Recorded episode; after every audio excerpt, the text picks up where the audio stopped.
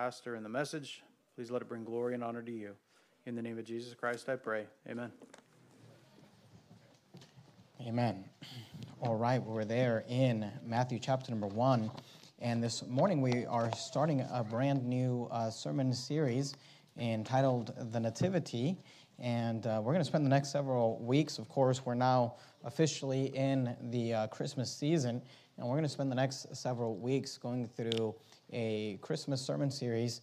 Uh, and uh, what we're going to do is we're going to be studying the different characters of uh, the Christmas story. And we're going to spend some time going through each one of the characters and looking at uh, the role they played and some things that we can uh, learn from them and remember uh, from them as we study this series. And of course, the, the, best time to be at a new sermon series is right at the beginning, right at the beginning of a sermon series. I'm glad that you are here, and I want to encourage you to just make the decision to be with us every week of this sermon series as we kind of build up to the, of course, the main character uh, of the Christmas uh, season, which is the Lord Jesus Christ. And uh, I want you to be here and, of course, study these different characters with us.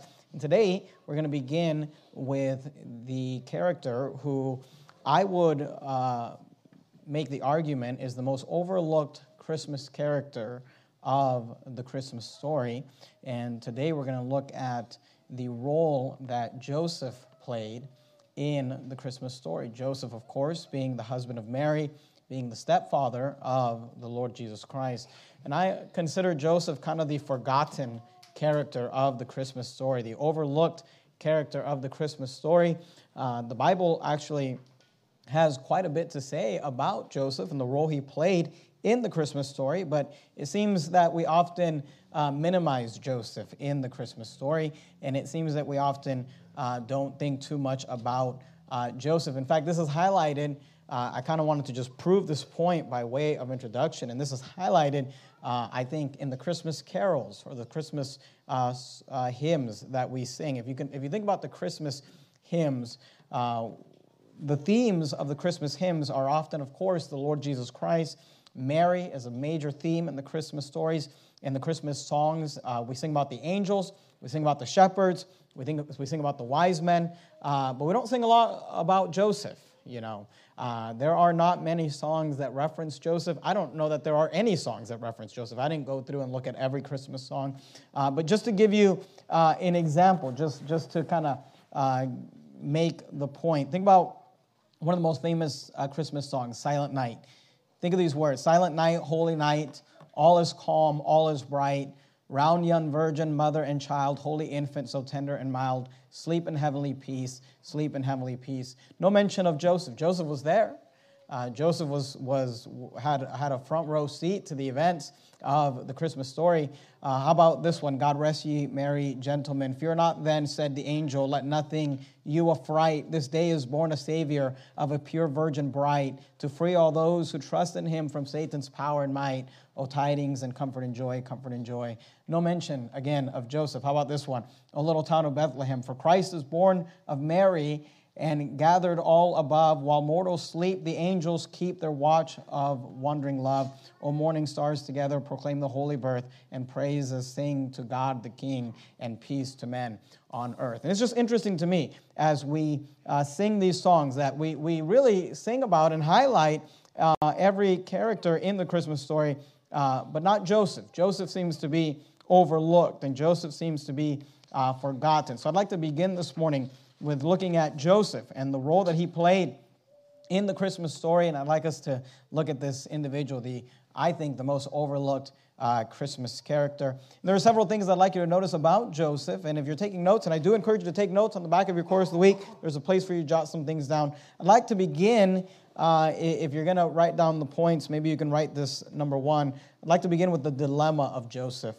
The dilemma of Joseph. And I want you to notice what the Bible says here in Matthew chapter 1 and verse 18, the Bible says this Now the birth of Jesus Christ was on this wise. And this is, of course, the Matthew version of the Christmas story. The most famous of the Christmas uh, stories is in Luke, Luke chapter 2, and we'll make our way there at some point in the series. You find the stories of the birth of Christ in Matthew chapters 1 and 2 and in Luke chapters 1 and 2.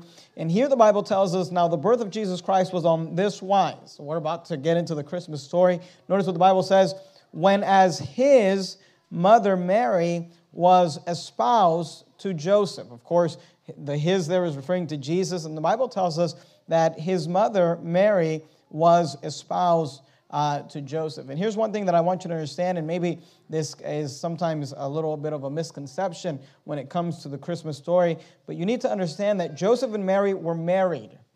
Joseph and Mary were married. They were not simply engaged. Sometimes people think, oh, Joseph and Mary were engaged, but the Bible does not say that. The Bible says that they were married. The Bible says here that his mother, Mary, was espoused to Joseph. The word espoused there, especially the way it's used in the 1600s when the King James Bible was translated, is an archaic form of the term married. When it says that they were espoused, it means that they were married. Notice, though, before they came together, she was found with child of the Holy Ghost. Notice verse 19.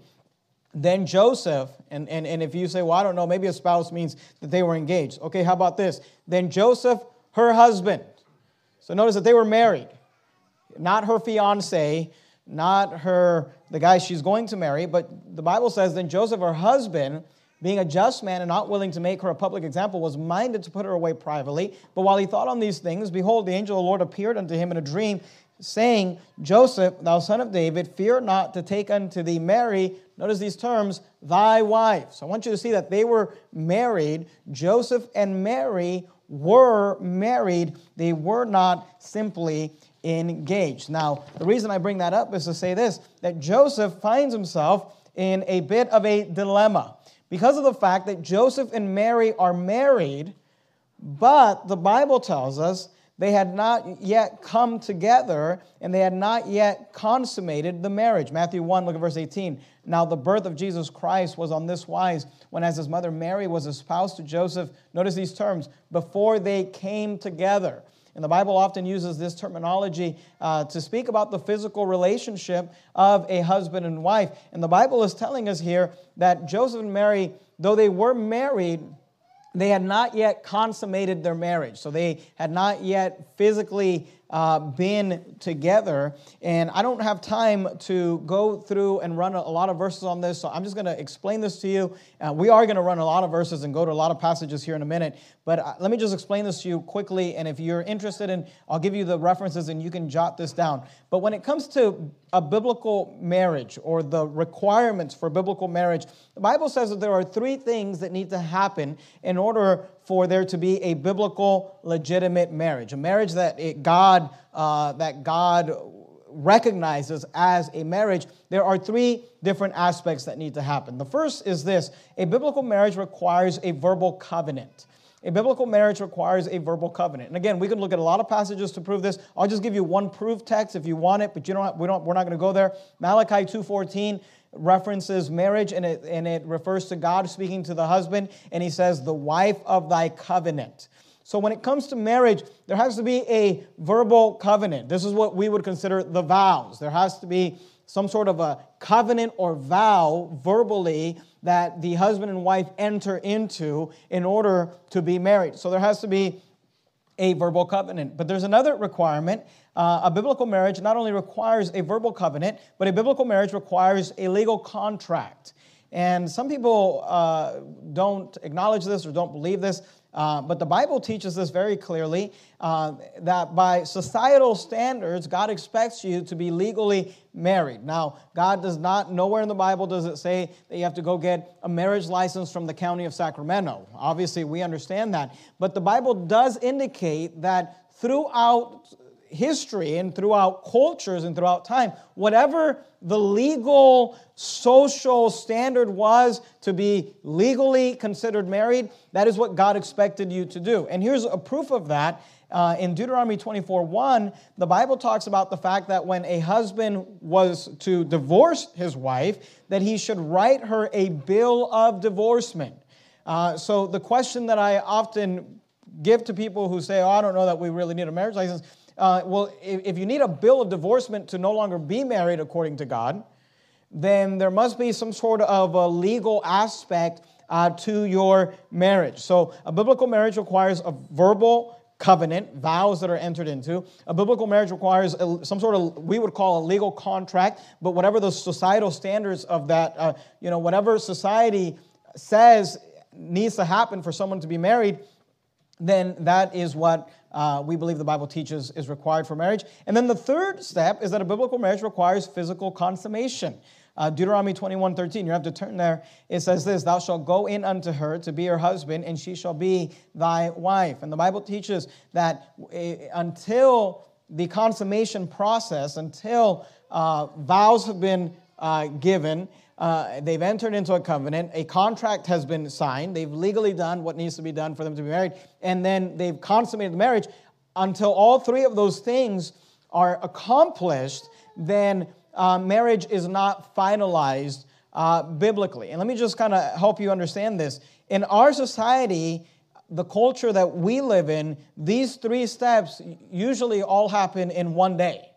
I mean, we've performed a lot of weddings here at Verity Baptist Church, and we'll have a ceremony where the, uh, the bride and the groom will stand before friends and family, and most importantly, before God and they will enter into vows and they will say i do and they will say uh, i you know uh, that, that they are promising themselves to each other. So they enter into a vow what do we do immediately after that we sign a contract and two witnesses will they'll sign that they uh, entered into those vows and two witnesses will sign that they saw them enter into that vow and we do the legal aspect and of course usually in american culture you have the honeymoon that same night, that same right after the wedding, they go to their honeymoon and there's consummation. So in our culture, these three steps happen all in one day. In the biblical culture, these three steps could happen over a period of weeks or over a period of months. So they might enter into a covenant and already be considered husband and wife before they uh, finished all these other aspects of it. And that's what we see in the story of Joseph and Mary. They were married, they had already made the covenant, they'd probably already had the legal uh, documentation needed or whatever their society uh, needed from them to be married. But the Bible is clear to tell us that they had not yet consummated the marriage. They were married, but the marriage had not been finalized. Now, here's why that's important. Look at Matthew 1 and verse 18. The Bible says, Now the birth of Jesus Christ was on this wise, when as his mother Mary was espoused to Joseph, before they came together, before they finalized the marriage, she was found with child. She was found with child. Now, I want you to notice here, the Bible says, the, the writer of the book of Matthew, which is, of course, uh, Matthew, but we know that it's the Holy Spirit who's narrating the story for us. The Bible tells us she was found with child of the Holy Ghost. Now, here's the thing you and I know that because we're reading the story and the narrator is telling us that she, she was found with child of the Holy Ghost. But you need to understand that Joseph did not know that. Here's all Joseph knows is that he married this young lady. He's probably, they're, they're called a spouse. He's called her husband. She's called his wife. Uh, they haven't yet came together and consummated the marriage so they probably have done the vows they probably have done the legalities of their marriage but they have not yet consummated their marriage or finalized their marriage and all of a sudden he finds out that she is with child she is pregnant and here's what joseph knows it's not his so there's a dilemma the dilemma of Joseph. And look, this would be heartbreaking for anybody. This would be heartbreaking for a young man who enters into this marriage union with this young lady, all the hopes and dreams, not of Christmas, but of his future family that he probably had, to find out and to think and to realize that she's with child. We see the dilemma of Joseph. But I'd like you to notice not only do we see the dilemma of Joseph, we see the discernment of Joseph. Notice verse 19. Notice what the Bible highlights. The Bible actually highlights this about both Joseph and Mary. We'll deal with it when we deal with Mary in another sermon. But Matthew 119 says this Then Joseph, her husband, being a just man and not willing to make her a public example, notice these words, was minded, was minded to put her away. The word minded there refers to the fact that he was thinking about he was minded, and something the Bible highlights about this man Joseph is that he was a thinker. Look at verse 20. But while he thought on these things. It's interesting to me that Joseph was not a rash man. He was not a careless man. He was not impulsive. He finds out that Mary is with child, and the Bible does not tell us that he freaks out. The Bible does not tell us that he becomes very angry and hateful and hurtful towards Mary. The Bible does not tell us that he, uh, that, that he uh, uh, does any of these things. The Bible tells us that he began to think and he was minded. He thought on these things it teaches us, and we see in this example the discernment of Joseph. You know, one thing that we can all learn about Joseph is this: is that from time to time we may find ourselves in a little bit of a dilemma. We may find ourselves in a position when we have been hurt, but Joseph was the type of individual who was not rash and was not careless, was not impulsive. He was not hurtful, though I'm sure he was hurting. The Bible tells us he thought. He was minded, he thought on these things. But I'd like you to notice the decision of Joseph in verse 19. Then Joseph, her husband, being a just man and not willing to make her a public example, was minded, and I want you to notice this little phrase, to put her away. To put her away privately.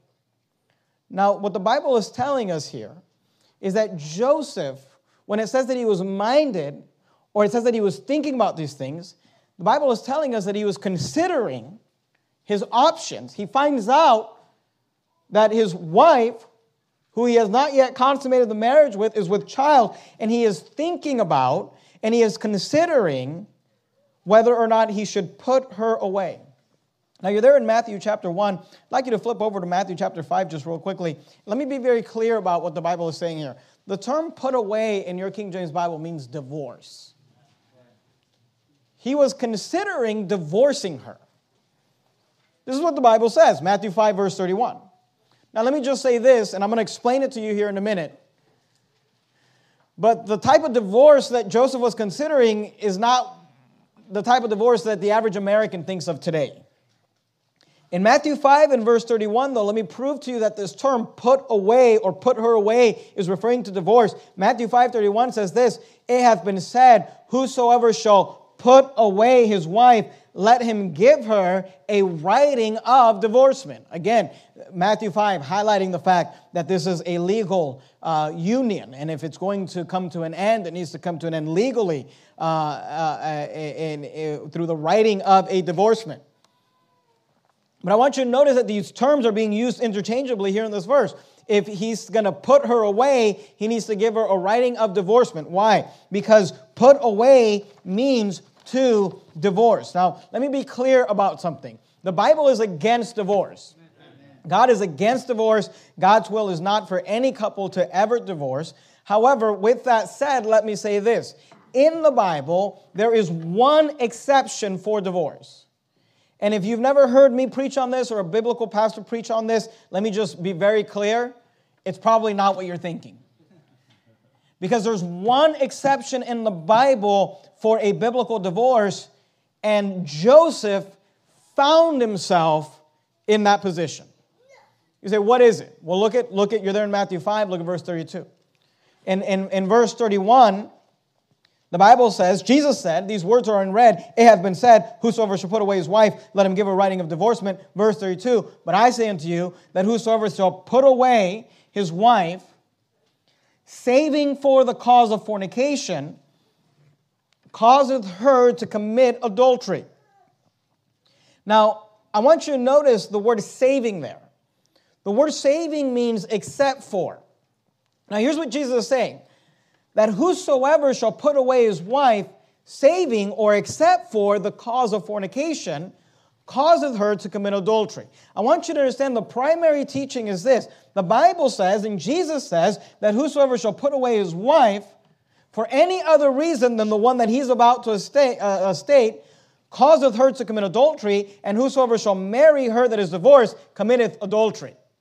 Now, look, I understand that we live in the United States of America and 60% of our society is divorced, and we have a lot of people probably in this room that have been divorced. And look, if you're divorced, I'm not against you. I love you. I'm for you. I'm not preaching against you. But here's what, but I'm not going to water down what the Bible says, and the Bible says that God is against divorce. Amen. And, and, and if you've been divorced, here's what I know. I've never been divorced, but here's what I know about divorce. And here's what uh, uh, research tells us about divorce that if you've been divorced, it was probably the hardest, most traumatic time of your life.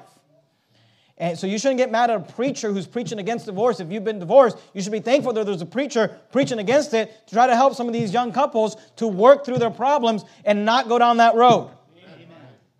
So here God says that whosoever shall put away his wife, saving from the cause of fornication, causeth her to commit adultery.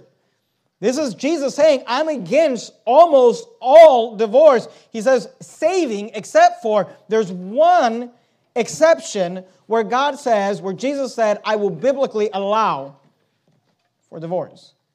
He says, for the cause of fornication. Now, let me just point out to you it does not say for the cause of adultery. It doesn't say because we are no longer compatible. It doesn't say because we have drifted away. It doesn't say because he got fat or she got whatever.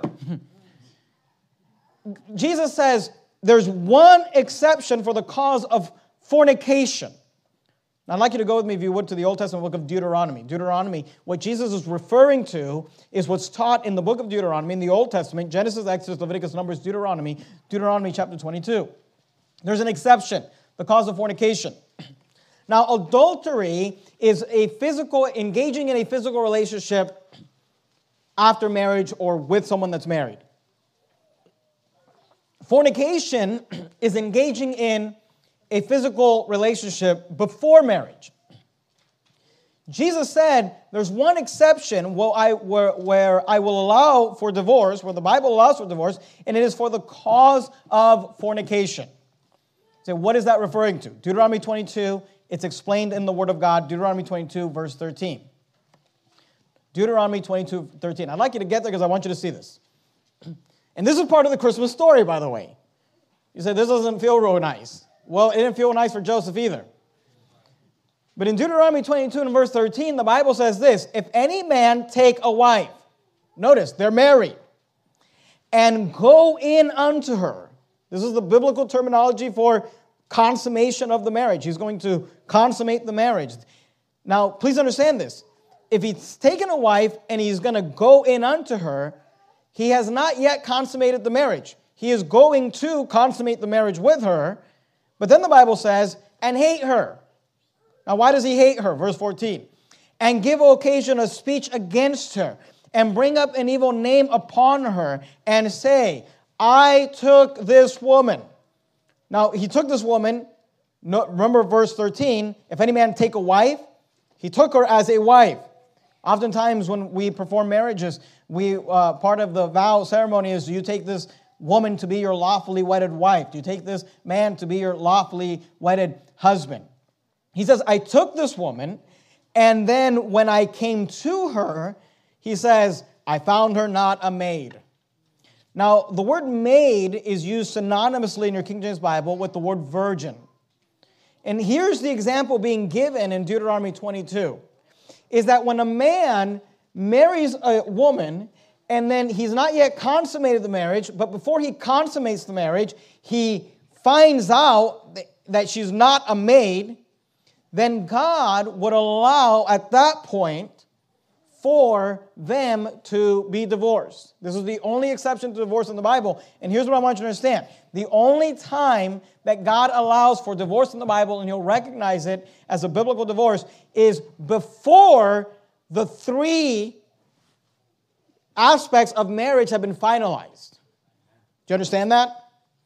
Once all three are finalized, according to God, it's still death to its part.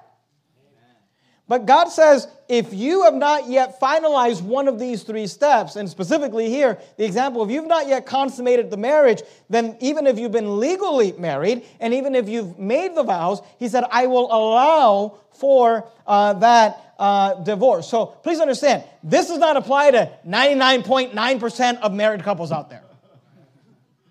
Some of you consummated the marriage before you even got married. This doesn't apply to you.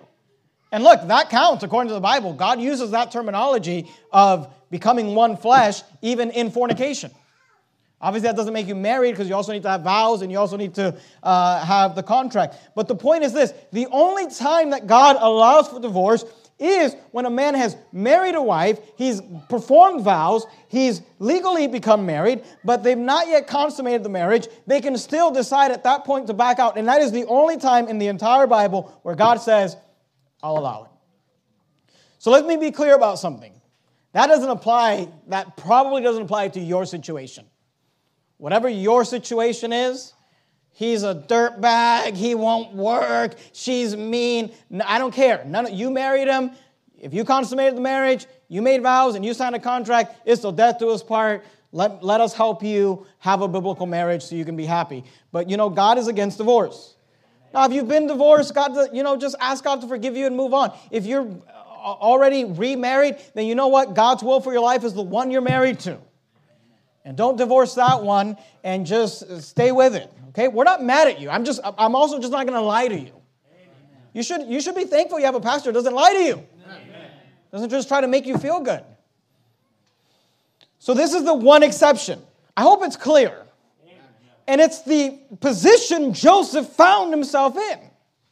Now, here's the interesting thing about this exception to, to, to, and by the way, let me say this Jesus called it divorced. What we would probably call it today is an, an, an annulment. That's what we would, we, because divorce to us happens, you know, 10 years after you've been married. This is where they have legally signed the contract, they made the vows, they've not yet consummated the marriage, and they're like, yeah, I don't want to do this. She's pregnant, she hasn't been faithful, whatever. And we, what we would call it is an annulment. But the Bible calls it divorce. It's the only exception for divorce in the Bible. I hope that's clear. Now, when it comes, and by the way, let me just say this God hates divorce, literally.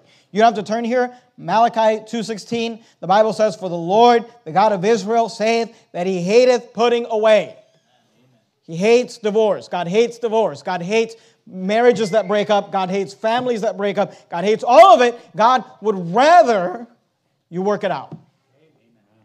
Now, when it comes to this one exception, there are actually two options for you, for an individual like Joseph, to then seek this type of divorce. You're there in Deuteronomy 22. Look at verse 20. Now, I'm not going to take the time to read all this because I don't have the time to go through it. Um, but first, you have to prove that she actually wasn't a virgin. You can't just say it and, and, and be done with it. it. It has to be proven. But one, once it is, there are two options to go through with this. Option number one is to deal with it publicly. Notice Deuteronomy 22 and verse 20. But if this thing be true, what thing be true? That she was not a maid, Deuteronomy 22 14. That she was not a virgin and the tokens of her virginity be not found for the damsel, so it cannot be proven that she was a virgin, then they shall bring out the damsel to the door of her father's house, and the men of her city shall stone her with stones that she die, because she hath wrought folly in Israel to play the whore in her father's house. So shalt thou put evil away from among you. According to Old Testament law, if a man married a woman and before he consummated the marriage, he found out that she wasn't a virgin and then decided to divorce her or annul that marriage as a result. One way that he could do that is to do it publicly, and it would end up with the public shaming of this woman and her being stoned to death. And there's a, God put the death penalty upon fornication. By the way, young people, obviously we don't live under Old Testament uh, Israel, but this should tell you how seriously God takes the sin of fornication that in his culture and his society, he put the death penalty on it. It's not, it's not a game, it's not something to play with. But there's another way to deal with it. The first option was to deal with it publicly, but there's another option to deal with it privately. Go to Deuteronomy 24, look at verse 1. Deuteronomy 24, verse 1. Notice what the Bible says in Deuteronomy 24, 1. When a man hath taken a wife, remember he took this woman, Deuteronomy 22, 14, he has taken a wife, Deuteronomy 22 13. When a man had taken a wife and married her, and it come to pass that she find no favor in his eyes, because he had found some uncleanness in her. And again, I don't want to get into all these all the details, but the idea here is that they either find out that she wasn't a virgin because she's pregnant. That's what Joseph probably thought about Mary. Or maybe they find out that she's not a virgin because of some sort of sexually transmitted disease. Which, look, obviously, that's God's punishment on fornication. So, because he had found some uncleanness in her, then let him write her a bill of divorcement and give it her uh, to in her hand and send her out of his house. And when she is departed out of his house she may go and be another man's wife.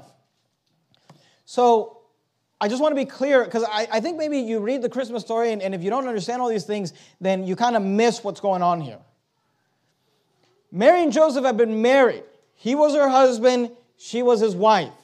Legally they were married verbally, covenant, all of that was done, but they had not yet consummated the marriage, which means that the marriage was not finalized and there was still an option for them to, what we would call annul the marriage. What the Bible says would be divorce, but it's the one exception to divorce.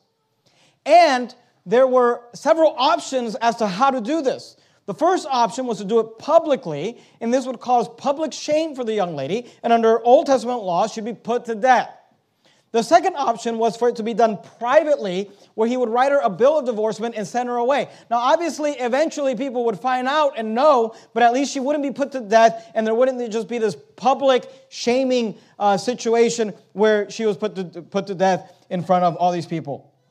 Go back to Matthew chapter 1, look at verse 19. Notice what the Bible says about Joseph. Then Joseph, her husband, being a just man and not willing to make her a public example, he was not willing to take the public route, deal with this publicly. Not willing to make her a public example, was minded to put her away privately. So the Bible tells us that when it came between option one and option two, Joseph had already decided he was not willing to take option one. He was not willing to shame her publicly. He was not willing to take the public uh, approach of dealing with this. And if he was going to divorce her, he was going to do it with option number two, which was privately or in a private way. But then the Bible says this in verse 20, but while he thought on these things. So verse 19 tells us he was not willing to make a public example of her. He'd already made that decision. And if he was going to divorce her, if he was going to put her away, it would be done privately. But then verse 20 tells us that he still was thinking about it. So, what was he thinking about? Was he debating, should I do it publicly or privately? Should I do it publicly or privately? I don't believe that's what he was thinking about because verse 19 tells us he'd already decided that he was not willing to do that. That was not an option for him.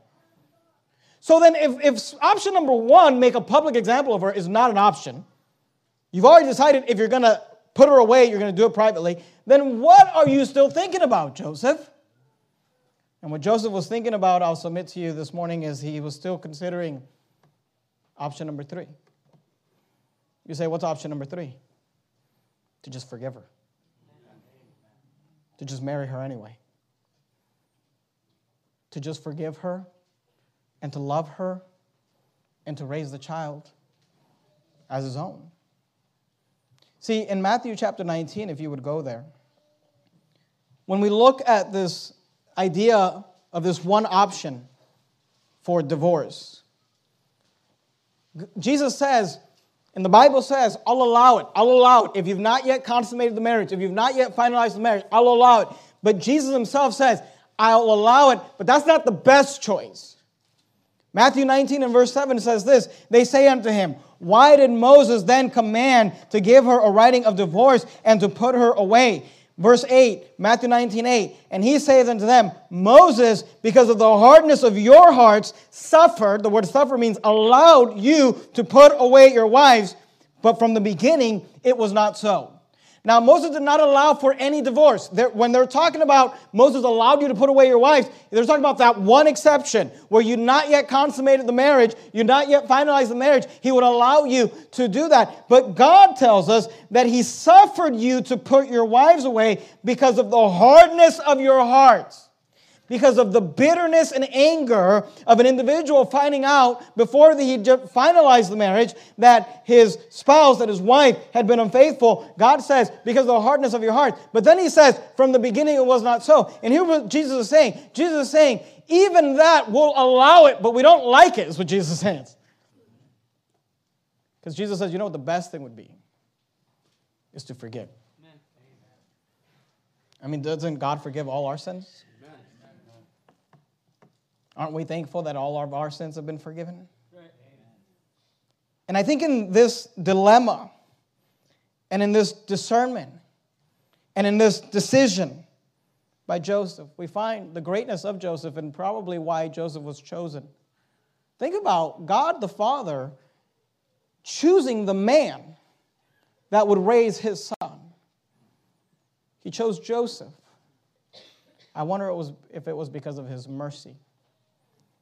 He was not willing to make a public example of her. Though he was hurt, he did not want to hurt her. Look at Matthew chapter 1 and verse 20.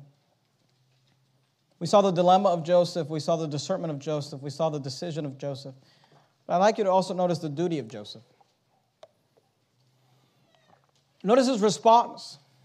Matthew 1 and verse 20. But while he thought on these things, behold, the angel the Lord appeared unto him in a dream, saying, Joseph, thou son of David, fear not. Now, the only reason that an angel would say to someone, fear not, is because they were afraid.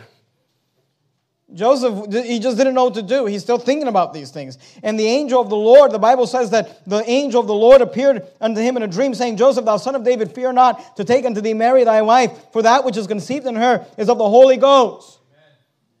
He says, Look, God allowed Joseph to not know long enough to show us how Joseph would respond. But then God lets Joseph in on the secret and he says, Look, she has been faithful to you. She hasn't been playing the, the, the whore. The Bible tells us that God told him, Hey, that which is conceived in her is of the Holy Ghost. Verse 21 And she shall bring forth a son, and thou, Joseph, the most forgotten character of the Christmas story, the most overlooked character of the Christmas story, the angel gives the responsibility to Joseph Thou shalt call his name Jesus, for he shall save his people from their sins.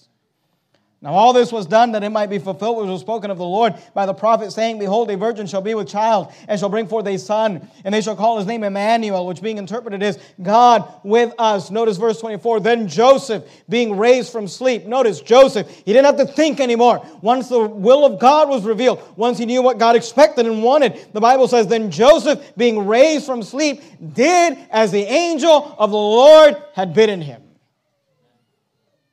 and took unto him his wife and knew her not, referring to having the physical relationship with her, till she had brought forth her firstborn son.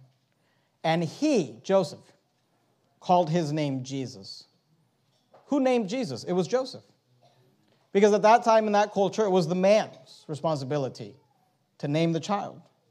And that responsibility was given to Joseph. Joseph called his name Jesus. I want you to notice his response was a response of obedience even though he would be reproached. And again, the Bible doesn't necessarily, I mean, the Bible does seem to indicate this. But I'm sure there was gossip. I'm sure there was murmurings. I'm sure people were saying, oh, that Joseph, he's an idiot. Yeah, that baby came from God, sure thing. Joseph, wake up, she's lying to you. Um, don't you think that's what happened? I mean, the Bible seems to indicate that because Jesus in his ministry says that they were saying of, of him that he was born out of adultery, that he was born from, that, that he was conceived out of fornication. So, this was probably something that people were saying. This was a reproach that Joseph had to carry. Joseph knew that wasn't true, but his response was a response of obedience. And I want you to notice not only do we see his response, we're looking at the duty of Joseph. We see his response, but I'd like you to notice the Bible also highlights for us his responsibility. Go to Matthew chapter 2 and look at verse 13 real quickly. We'll come to Matthew 2 at another time in this series, but I just want to highlight the part that deals with Joseph, Matthew chapter 2. Notice the responsibility of Joseph. He was his family's protector.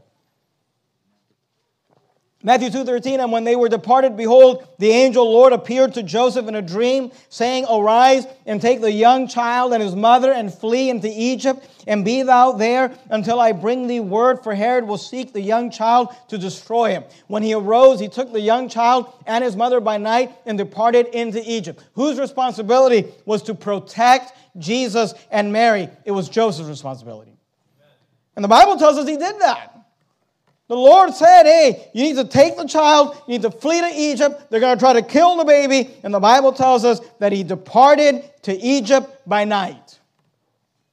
Look at verse 15, and was there until the death of Herod, that it might be fulfilled, which was spoken of the Lord by the prophet, saying, Out of Egypt have I called my son. Look at verse 16. Then Herod, when he saw that he was mocked of the wise men, we'll come back to that story at another time, was exceeding wroth, and sent forth and slew all the children that were in Bethlehem, and all the coasts thereof, for two, from two years old and under, according to the time which he had diligently inquired of the wise men. Then was fulfilled that which was spoken by Jeremiah the prophet, saying, In Ramah there uh, was there a voice heard, lamentation and weeping, and great mourning, Rachel weeping for for her children and would not be comforted because they are not. Look at verse 19. But when Herod was dead, behold, the angel Lord appeared in a dream to Joseph in Egypt, saying, Arise and take the young child and his mother and go into the land of Israel, for they are dead which sought the young child's life. And he arose and took the young child and his mother and came into the land of Israel. You know, the Bible doesn't tell us a lot about Joseph, but what the Bible does tell us about Joseph is that he obeyed.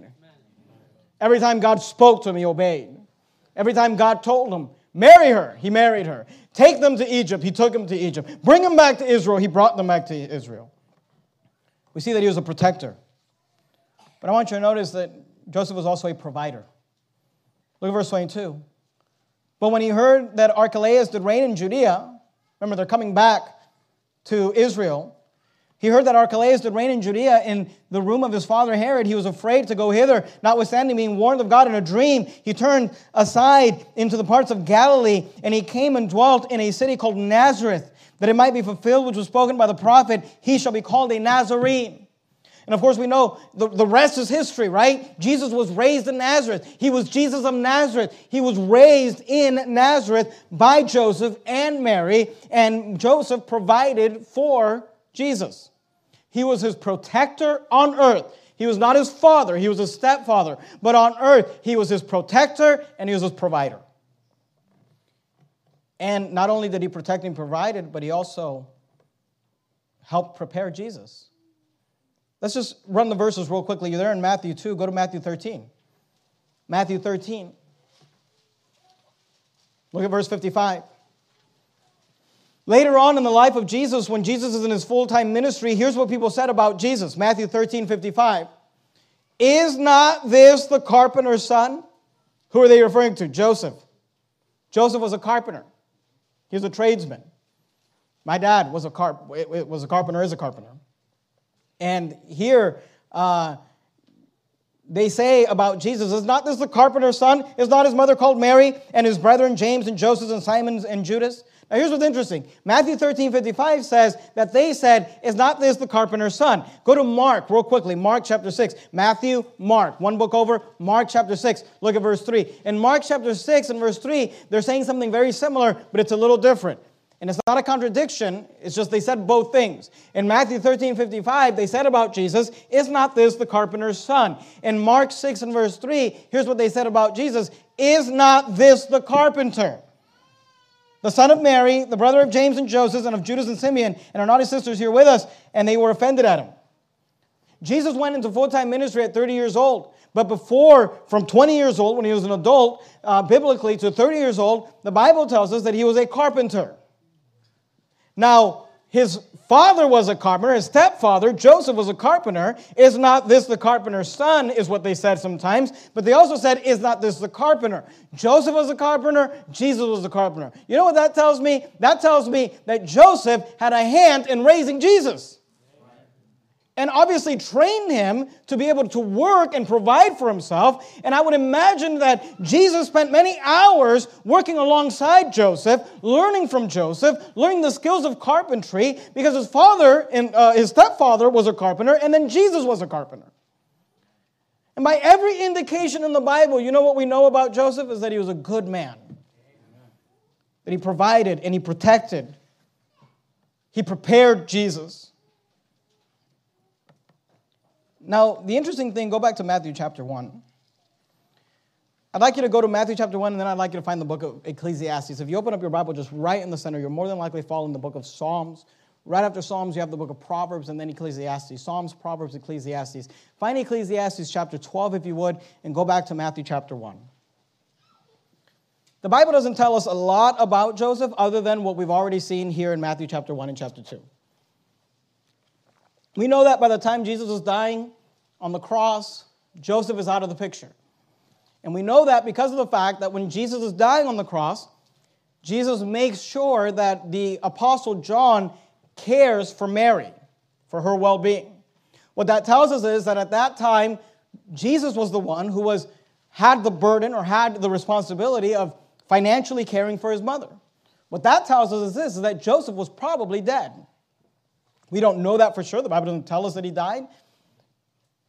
But the fact that Jesus was caring for her means that Joseph was out of the picture and probably dead. And of course, when Jesus was on the cross dying, he makes sure that John takes care of Mary financially and that he would take care of her. So the Bible doesn't tell us a lot about Joseph. We see these stories, we see these events in Matthew chapter 1 and Matthew chapter 2. That's really all we get about Joseph. We don't know a lot about Joseph. We see his response, we see his reproach, we see his responsibility. But we do get a little bit of his reputation. In Matthew chapter 1 and verse 18, I'd like you to notice that it says this. Matthew 1:18. Now the birth of Jesus Christ was on this wise. When as his mother Mary was espoused to Joseph, before they came together, she was found with child of the Holy Ghost. Verse 19. Then Joseph, her husband, here's what the Bible says. Here's what the narrator of the Bible says. Here's what the Holy Spirit decides to tell us about Joseph. Then Joseph, her husband, notice these words, being a just man. I don't know about you, but if my name was going to be written in the Bible, I'd love for it to be, to be described. I'd love to be described this way being a just man. Obviously, that speaks to the fact that he was a saved individual. But it speaks to the fact that he was a disciple, he was a follower. And we see that in the story. He's, he's following God's will for his life. He's a merciful man. He was a just man, not willing to make her a public example, was minded to put her away. It's interesting to me. Because Joseph, though he's all over this story, and though he had a front row seat to the events of the birth of Christ, there's not a lot of sermons preached about Joseph. There's not any songs that I really know of sung about Joseph. He's not really, when children do Christmas plays, he's not really a big character. We tend to focus on the angels, we tend to focus on the shepherds, and we tend to focus on the wise men. We tend to focus on Mary. We, of course, tend to focus on the baby, uh, the Christ child, the Lord Jesus Christ. But we often overlook, we often forget. He often kind of just fades into the background. This man, Joseph. But to me, this is comforting. Because Joseph is probably like you and I. You may not ever be well known. You may not have many chapters of the Bible written about you, or many chapters of any book written about you, like the Joseph of the Old Testament, more sermons are preached about the Joseph of the Old Testament than the Joseph of the New Testament. More sermon series are about the Joseph of the Old Testament than the Joseph of the New Testament. More thoughts and more writings and more preaching has been done about the Joseph of the Old Testament than the Joseph of the New Testament. And the truth is this that someone may not write down the life story of you and of me. Someone may not write songs about the things that we did, like they wrote songs about the angels and the shepherds and the wise men. Someone may not really remember us and the role that we played in, in any sort of situation, like Joseph. Your life and my life may be a lot like Joseph. We might die, and it's never even documented how. We might fade into history. We might be forgotten. We might be overlooked, like Joseph. This last week, my grandmother died. On Friday, November 24th, just a couple of days ago you, probably don't know my grandmother, never met her. She actually came to the United States. I was born in Venezuela. We moved here when I was four years old. So I don't really know a lot about Venezuela. My grandmother visited here. She came to this church years ago once. She was 84 years old. And my grandmother, my, my grandfather, uh, he died in 2012. And my grandfather was saved as a result of, let me say it this way my grandmother was saved as a result of American missionaries that went to Venezuela. She got saved, and then her husband, my grandfather, her name was Josefina Lovera, his name was Felipe Lovera. He got saved after she got saved. And they spent decades in an independent fundamental Baptist church in Maracay, Venezuela. They raised my mother and all her siblings there. My dad eventually got saved through the same influence of missionaries. My grandfather actually ended up becoming a Baptist preacher. He started a little church in a little town in Venezuela that you've probably never heard of. It's called Güigüe. And I went there once, maybe twice when I was a kid. Little church, little country church in South America that you've probably never heard of. One of the memories that I have of going to church with my grandfather, who was a Baptist preacher, is this just being in this little room with a handful of people and my grandmother taking the offering. Tells you so much about how, how things worked there. They didn't have ushers with coats and all these things. And she was a happy woman. She was lovely. And she was a godly woman. She, my grandfather was a preacher, a pastor. She was a preacher's wife, a pastor's wife. She loved the Lord. She loved her children. She loved her grandchildren. And though I honestly did not get to spend as much time with her as I wish I could have, I know that I'll be able to spend time with her in heaven one day.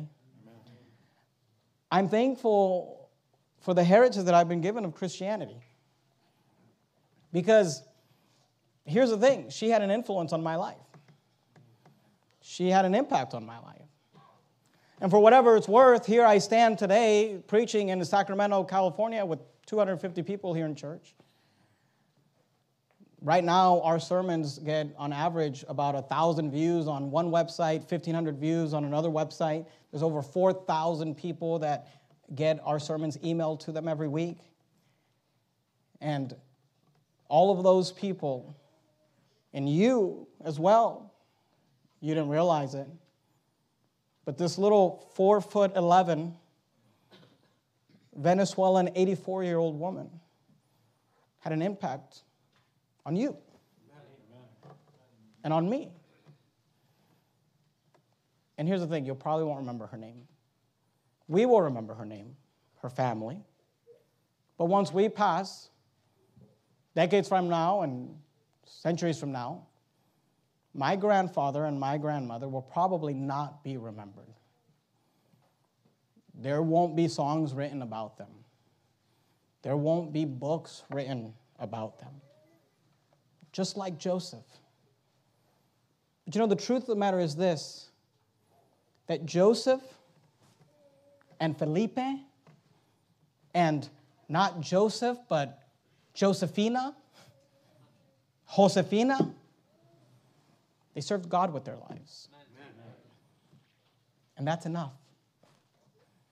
In Ecclesiastes 12 and verse 13, I'd like you to see it. Ecclesiastes 12 13, the Bible says this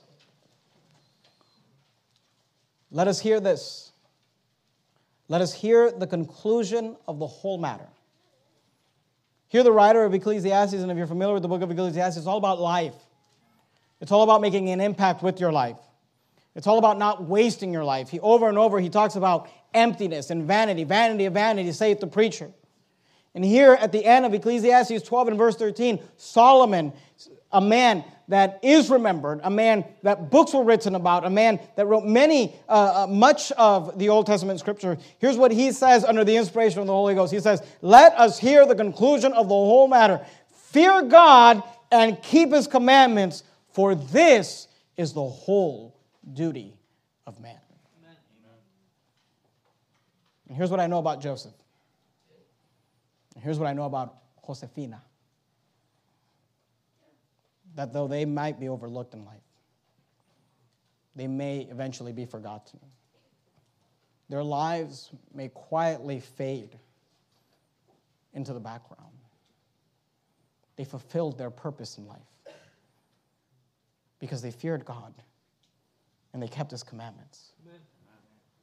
And that's enough. This is the whole duty of man.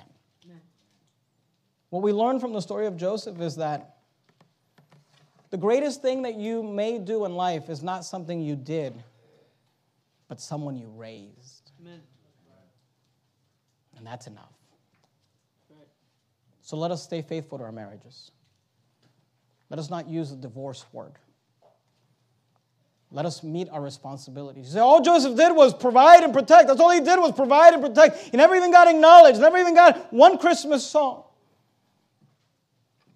Greatest thing that you and I may ever do is raise someone who raises someone who raises someone who serves God.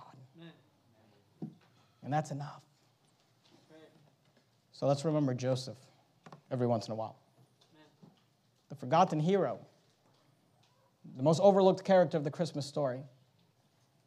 And let us remember all of the Josefinas out there who faithfully served God, faithfully loved God, faithfully loved their husbands, faithfully raised their children, faithfully influenced and impacted their grandchildren.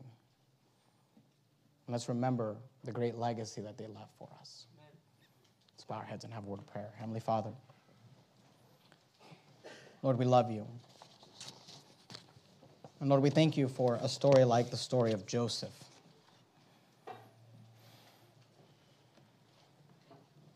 Often forgotten and overlooked,